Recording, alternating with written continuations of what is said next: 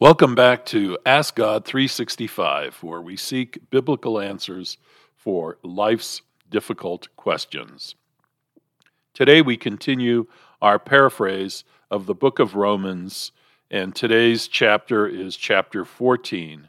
And this paraphrase was originally done by Pastor Jack Sequeira. Let's jump in. Our first uh, title uh, and section of chapter 14 is entitled Christian Relationships, and we start with verse 1. When a fellow believer is over scrupulous and therefore weak in faith, please do not question his or her conversion, but accept that person as a Christian. For we all come from different backgrounds, such as Jewish or Gentile, and therefore do not think alike when it comes to the Christian walk. For example, one believer may feel it is all right to eat anything, while another, whose beliefs are somewhat less informed, will eat only vegetables. The Christian who feels he can eat anything must not look down on the one who doesn't feel that way. Likewise, the one who won't eat certain things must not condemn the believer who does. After all, both believers are equally accepted in God's sight. The next section is entitled Judging One Another. Starts with verse 4. When it comes to non fundamentals, no Christian has the right to pass judgment on the views of another Christian, just as one person cannot pass judgment on another man's servant. After all, each servant is answerable to his own boss and it is the master who decides what is acceptable or unacceptable behavior from his servant. As Christians, Christ is the Lord and Master, and each believer is accountable to him. For instance, a Christian of Jewish background may be particular about observing the feast days of the Old Testament, while another, being a Gentile, makes no distinction between feast days and other days. Each believer must honestly decide what is right in these gray areas of Christian living. The Jewish believer who feels he must continue to observe the feast days does it out of a com- deep commitment to God.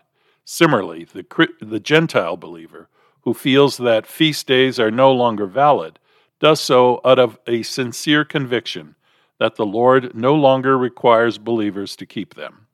Both are honest in their convictions but neither must impose their views on the other.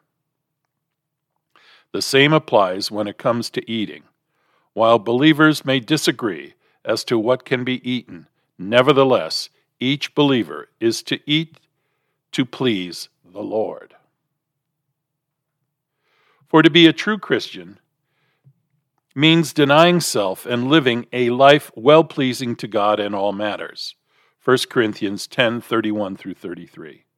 Genuine Christianity requires each believer to submit oneself to the formula of the gospel not I, but Christ. Galatians 2:20. And this even if it means laying down our lives in the process. In other words, whether we live or die, a true Christian is completely committed to the will of God. The cross of Christ demands such an attitude, since Christ redeemed us by his death and resurrection, so that we may be totally belong to him in life and in death. In view of this, Christians do not have the prerogative of judging each other. That right belongs to God alone, and we shall all stand before his judgment seat, each to give an account of oneself. This is how God in the Old Testament put it As the sovereign Lord, I will judge every person according to the truth he or she is convicted of. And ultimately, all will confess that I, the Lord, was just and fair in all my dealings. Isaiah 45 23. With this in mind, let us all live conscious of the fact that one day each will have to give a personal account to God. The next section is entitled Living for One Another. We start at verse 13.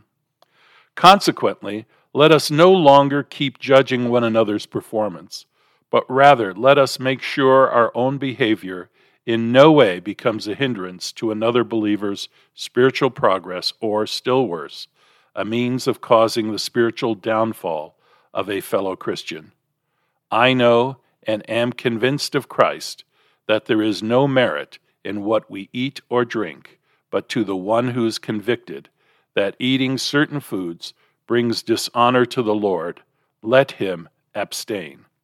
Further, if eating particular foods offends your fellow believer, out of true Christian love, do not indulge in that food, especially if it affects his faith.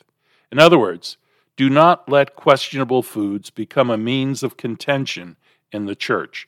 After all, God's kingdom is not primarily concerned about foods, but righteousness, peace, and rejoicing in the Holy Spirit.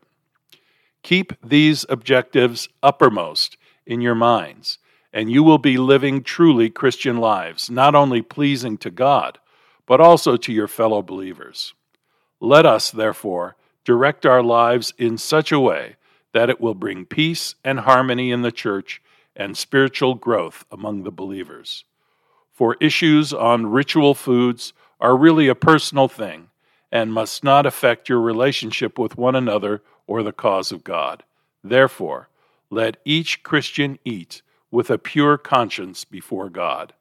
What I am saying is, it is not good to eat meat or drink drinks that will cause in any way your fellow believer to either stumble in the Christian walk, be offended, or weaken in faith.